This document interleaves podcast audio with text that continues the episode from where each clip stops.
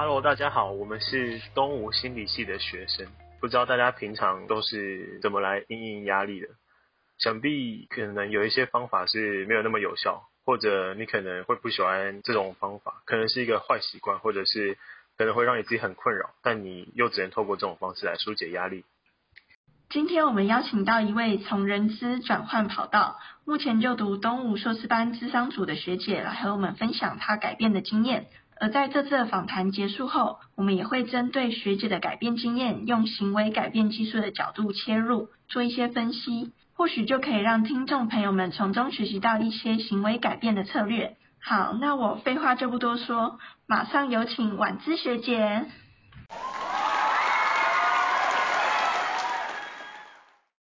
Hello，大家好，我是现代东吴新书二的林婉芝，那很高兴来参加这次学弟妹们的课程访问。好，那第一个想要请问学姐的就是从学姐的过往经历可以看到，转换过了很多不同的跑道，像有人资啊，然后可能一开始是会计相关的，然后现在决定要就读研究所这样，那每一个选择想必都会面临很多的困难啊、困境或者是压力。那蛮想请教一下学姐，就是在面对这些情况的部分，是用什么方式来应应的？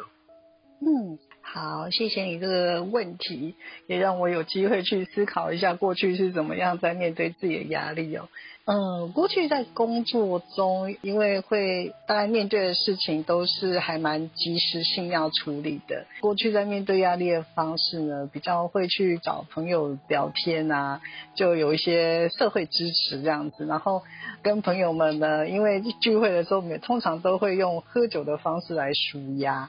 对，那就在过去的工作中，呃，好像我发现自己的。就是在应对压力的方式，大致上都是比较会是用喝酒的方式，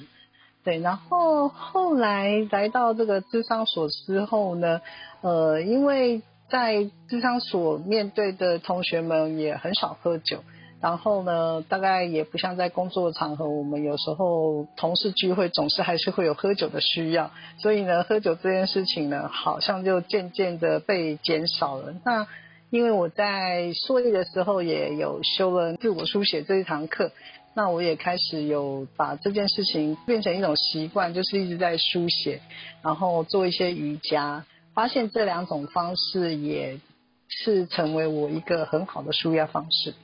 嗯。那这样子听起来，学姐一开始面对压力的方式会是可能用去跟朋友一起喝酒啊这种行为，然后后来再转变成书写啊，或者是做瑜伽的另外一种行为。那因为我们今天想要了解的是行为改变的原因，所以现在想要先了解一下，学姐可以稍微跟我们分享一下，你记得的喝酒这个行为是从什么时候开始，然后。大概是到什么时候慢慢消减，然后还有这之间喝酒这个行为，它的频率跟它每一次喝的量啊，这种强度的部分。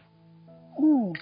什么时候开始？这好像是从我可能工作的前两三年就开始了。可是我还印象记忆很深刻，就是第一次喝酒是老板，呃，我们有一个案子做成了，是一个很大的成功。然后老板是带着我们跟客户一起在庆祝这件事情，所以第一次的喝酒是为了庆祝。然后后来在整个工作的职涯。好像渐渐有时候跟朋友在一起聚会，也都会有喝酒习惯，然后喝酒最后好像也变成是呃，变成是你好像在喝酒过程中，你的那个压力无形也会变得在那当下是不见的，所以就有开始在喝这样子。那大概喝的有多少呢？因为那时候可能就有点类似说，我们可能有时候周末就会出去，然后。呃，类似说礼拜五啊，或礼拜六或礼拜天，就一群人会去出去聚会喝酒，那一次可能可以喝到半瓶一瓶啊这样子。那这个状况可能是到了后来，我决定从职场上离开，然后。想要到学校念书的那一段时间吧，因为我要做离职这个决定，嗯，有蛮长一段时间在沉淀的。那后来在离职前的可能大概一两个月，我发现那个喝酒的状态就越来越少了。然后到了后来进入校园之后，也比较没有什么机会去喝酒。这个状态到现在为止，它就变成就很少再发生这样子。嗯嗯，好，那谢谢学姐跟我们分享了这个行为的开始的时间点啊，还有到最近次数跟频率慢慢减少的时间点，还有这之间可能通常喝酒的行为会是一个礼拜发生了，可能假日啊两三天这样，还有可能喝酒的强度，学姐也有跟我们分享到这样，那。想要就是邀请学姐分享一下，为什么会决定把喝酒这件事情改成其他的活动来疏解压力？这个动机或者是契机会是什么？嗯。日本呢，呃，后来自己也有发现说，哎，胃好像有越来越不舒服，然后那个不舒服的频率有增加。就是好几年前刚工作没几年吧，我大概胃就有一次胃痛过。后来我知道我的胃可能没有特别健康，那后来在这几年喝酒的状态的时候，我发现它不舒服的频率是在增加的，所以觉得这样不是很好。然后再来就是。因为来念书之后，也有看到一些文献的了解到，说事实上喝酒对头脑是不好的，对脑部的发展是不太好的，所以呃也就更想要把酒给戒掉这样子。对，一方面我觉得。因为在职场上，事实上，呃，聚会它是一种难免的状态，所以可能你要遇到大家要喝酒的那个机会是多的。那你多多少少只是多喝少喝的问题。不过到学校之后，呃，事实上大概这种状况就会变少，而且我自己也有感觉到，就是说。事实上，有时候那个聚会的喝酒也不是真的这么想要喝，然后或是说真的想要喝这么多，而是因为大家聚会，然后你不想扫兴，所以你就做这件事情了，这样。好，那这边学姐跟我们分享到，是因为觉得喝酒这个行为会对身体啊，或者是胃啊、脑部造成某些负面的影响，而且。过往的这个行为呢，有很多时候也是因为当下的一个气氛啊，或者是一个感觉，所以才喝酒。其实可能本身对喝酒这个行为也不是特别的有这种倾向。那接着我们想要询问一下学姐，觉得过往的这个疏解压力的行为，可能跟朋友一起去喝酒聊天，跟现在的疏解压力的行为，像是可能书写啊，或者是做瑜伽的两种不同的舒压方式，学姐。个人觉得有对你带来什么改变或者是差异吗？嗯，首先我们先谈书写。书写这件事情是，我觉得在书写过程中啊，它很除了让你的那个情绪有一些调节的方式之外，它也可以透过你一次又一次的书写，然后你再看待这个事情的方向，看待事情的角度就会渐渐不一样。那当然，有时候也因为这样，就是让你的情绪跟你看事情角度不一样，渐渐你也会发现说，那有时候原本认知的问题或是认知的压力，它从另外角度来看，可能都未必会是一个问题或是那么大的压力这样子，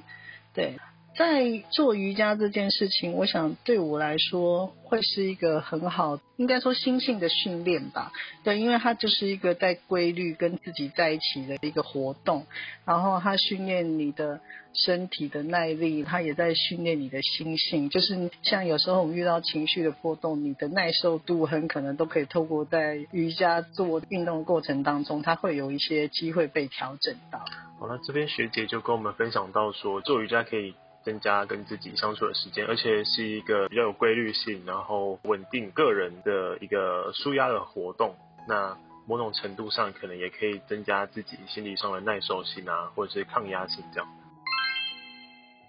刚刚学姐跟我们分享到喝酒这件事情，它的开始跟结束的时间点。接着我们想要了解，就是学姐刚刚也有提到说，可能。觉得喝酒这个行为进到了大学就比较减少一点，然后跟朋友一起喝酒的那个支持感好像也没有这么强烈。那蛮好奇学姐为什么会这样觉得？嗯，因为离开职场之后啊，感觉好像跟过去的朋友啊再见面的时候，他们在谈的话题，我好像融入度已经越来越少了，就好像觉得我现在的环境也跟他们有越来越不一样，那就比较难产生共鸣跟同感，然后我觉得自己需要的支持也变少，也就会觉得在那个聚会场合里面，我反而没有那么觉得有舒压的感受这样子，所以后来就也渐渐的比较少跟他们，就是跟他们聚会，有时候是会变成。呃，人数是变少，然后我们也渐渐就比较不会用喝酒的方式来进行这样。嗯，那这样听起来是可能转换环境，然后没有共同的社会交集，所以可能在过往会去喝酒的这个场合，还有那个情境，也因为这样子有一些改变。那感谢学姐目前的分享，听完刚刚学姐的分享。感觉到其实学姐的改变也是有一些原因或者是契机在背后。那现在我们就用行为分析的方式来分析学姐的改变。这边就像学姐刚刚分享，她现在已经没有再用过往的那种喝酒啊的方式来应应压力了。那为什么会有这样的转变呢？接下来我们就用行为改变技术的观点来分析一下学姐她行为会改变的原因。那首先讲到行为改变技术，我们都要先说一下 A B C 理论。那什么是 A B C 理论呢？它就是一种用来分析行为的技巧或者架构。那 A B C 它分别指的是前世，也就是 A，然后行为，也就是 B，然后后效，我们这边只是简称它为 C。主要的目的就是在用于分析行为发生的原因啊。然后行为会发生的情境，还有这个行为它的主要的功能是什么？那这边我们就举个例子，就像如果有一个小孩，他可能想要获得大人的注意或关心，那他可能开始哭，疯狂的哭，这时候大人也就适时的给这个小孩他想要的关心，哎，有什么哭了？吃糖吗？那假设我们用 A B C 理论来分析的话，它的 A 也就是前世，可能是想要吸引大家的注意跟关心，然后 B 呢，也就是他的行为就是开始哭，疯狂的哭。那 C 也就是结果的部分，就是会获得大人的关心。那接着我们就希望透过简单的举例，可以让大家更清楚 A、B、C 各代表的意涵。好，那如果我们把这个 A、B、C 理论套用在学姐之前的这个喝酒的这个行为上，那我们就可以发现，在前世 A 的部分呢，就是学姐她在工作上或是生活中她遇到压力的时候，那接着他当时的应应策略，也就是行为 B。就是会去找朋友或同事聚餐啊、聚会啊、喝酒聊天这样。那这个行为所带来的后效 C 呢，就是舒压，他会感觉到压力被释放。另外，学姐也有跟我们讨论到说，除了压力被释放外，这个行为呢也会对学姐带来不舒服的感受，像是喝完酒隔天啊，可能精神不太好，或是宿醉啊，或是可能导致肠胃不适等等。所以 C 除了舒压之外呢，也会产生一些学姐不那么乐见的后果，也就是不舒服的感觉。这样，那么从上面的 A、B、C 分析呢，我们就可以发现，在之前呢，喝酒这个行为可以帮助学姐解决压力的感受，但他为什么不会把这个行为继续下去呢？我们认为是一种叫做削弱的行为改变技术起到了一定程度的作用。那接着我们来谈谈削弱。那削弱是什么呢？就是当行为的出现没有像过往一样达到自己的想要啊、自己的预期的效果，这个行为它本身发生的频率就会渐渐下降。这边也是我们再举个例子，像之前提到那个一直哭的小孩。那如果小孩他有相同的前世跟行为啊，就是为了获得关心而疯狂的哭，那当小孩在哭闹的行为之后没有获得他所期望的后效，也就是可能没有人来关心他，那在这个削弱陡增后，小孩他可能为了获得关心，那哭闹的行为频率就会渐渐的减少，因为那个小孩会发现自己哭闹的并不会获得他本来预期的关系跟关注，也是没办法获得他本来预期的效果了。那让我们回到学姐这边，学姐跟前面访谈提到的，她开始离开这个职场环境之后，那学姐她虽然还是会参加跟同事啊朋友喝酒的聚会，但她会开始慢慢感受到跟朋友喝酒好像没有像以前一样可以在同个频率或者是有共同的话题可以聊天。那在喝酒完也不会像之前有同样的舒压感。那这个时候我们就可以发现环境的改变让学姐在相同的行为，就是喝酒的时候没有产生她预期的后效，也就是舒压。或许也相对的让不舒服的后效放大了一些，那么因此也让学姐渐渐的选择其他的方式让自己抒发压力。另外一个学姐选择的行为改变技术策略呢，就是前世控制策略。那什么是前世控制策略呢？它其实就是一种操弄物理或者是社会环境某些面向，让期望行为更常发生，或者是让不良行为较少发生的策略。举个简单的例子，相信大家都有需要读书的时候，像是最近身边可能很多人都要考研究所了。那么面对考研究所这件事，我们应该要如何去增加读书的这个行为呢？我们其实可以把书本放在自己身处环境的周围，提醒我们自己该念书了，或者是把读书的地点设定在自家附近，降低行为的麻烦程度。这种帮助自己更容易达成目标的举动，就是前世控制。在学姐的例子当中，原本她消除压力的方式是喝酒，而且经常是为了要配合同事处在聚会的场所。但之后因为自己有离职，而且有考研究所的打算，所以渐渐离开了那样的环境，帮助她减少了喝酒的行为。甚至在进入智商所之后，因为身旁的同学们并没有喝酒的习惯，再加上她自己也变化了一些舒压的方式，像是运用书写或者是瑜伽。才让他彻底减少了这些喝酒的行为，这个算是环境启动改变的案例。最后一个我们要介绍的行为改变技术是增强，这也是我们认为学姐可以维持良好行为的其中一个原因。增强这个技术的定义，简单来说就是当我们做出一个行为以后，后续会出现一件自己喜欢的事情或者是感觉等等，导致这个行为的增加。举一个例子，大家可能会比较好理解。假设今天天气很热，你买了一瓶可乐，喝下去之后发现很凉，而且非常解渴。想必下次天气热的时候，你也会很想买一瓶可乐。而你会想这样子做的原因，就是因为你知道喝可乐的这个行为可以带来凉爽解渴的感觉。那为什么学姐现在可以一直维持书写、做瑜伽来疏解压力呢？想必这其中也有很多增强带来的效果。回到学姐刚刚前面有提到的，在书写这个压力方式上，学姐认为这样的方式不仅可以带来情绪和压力的调节，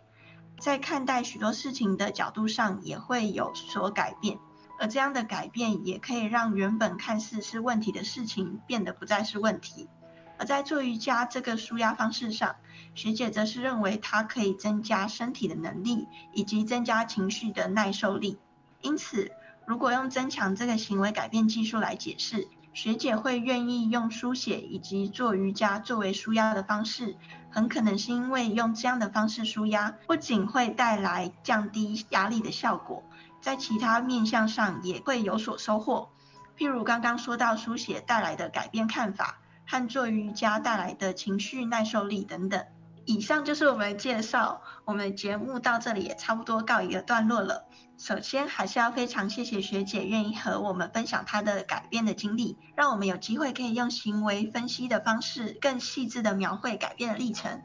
不知道今天的内容有没有让大家对于行为改变技术有更多的认识？如果对类似的内容有兴趣的话，也欢迎大家来关注我们的节目。如果有特别喜欢的内容，也可以按爱心把它收藏起来哦。那今天的节目就到这边结束了，谢谢大家。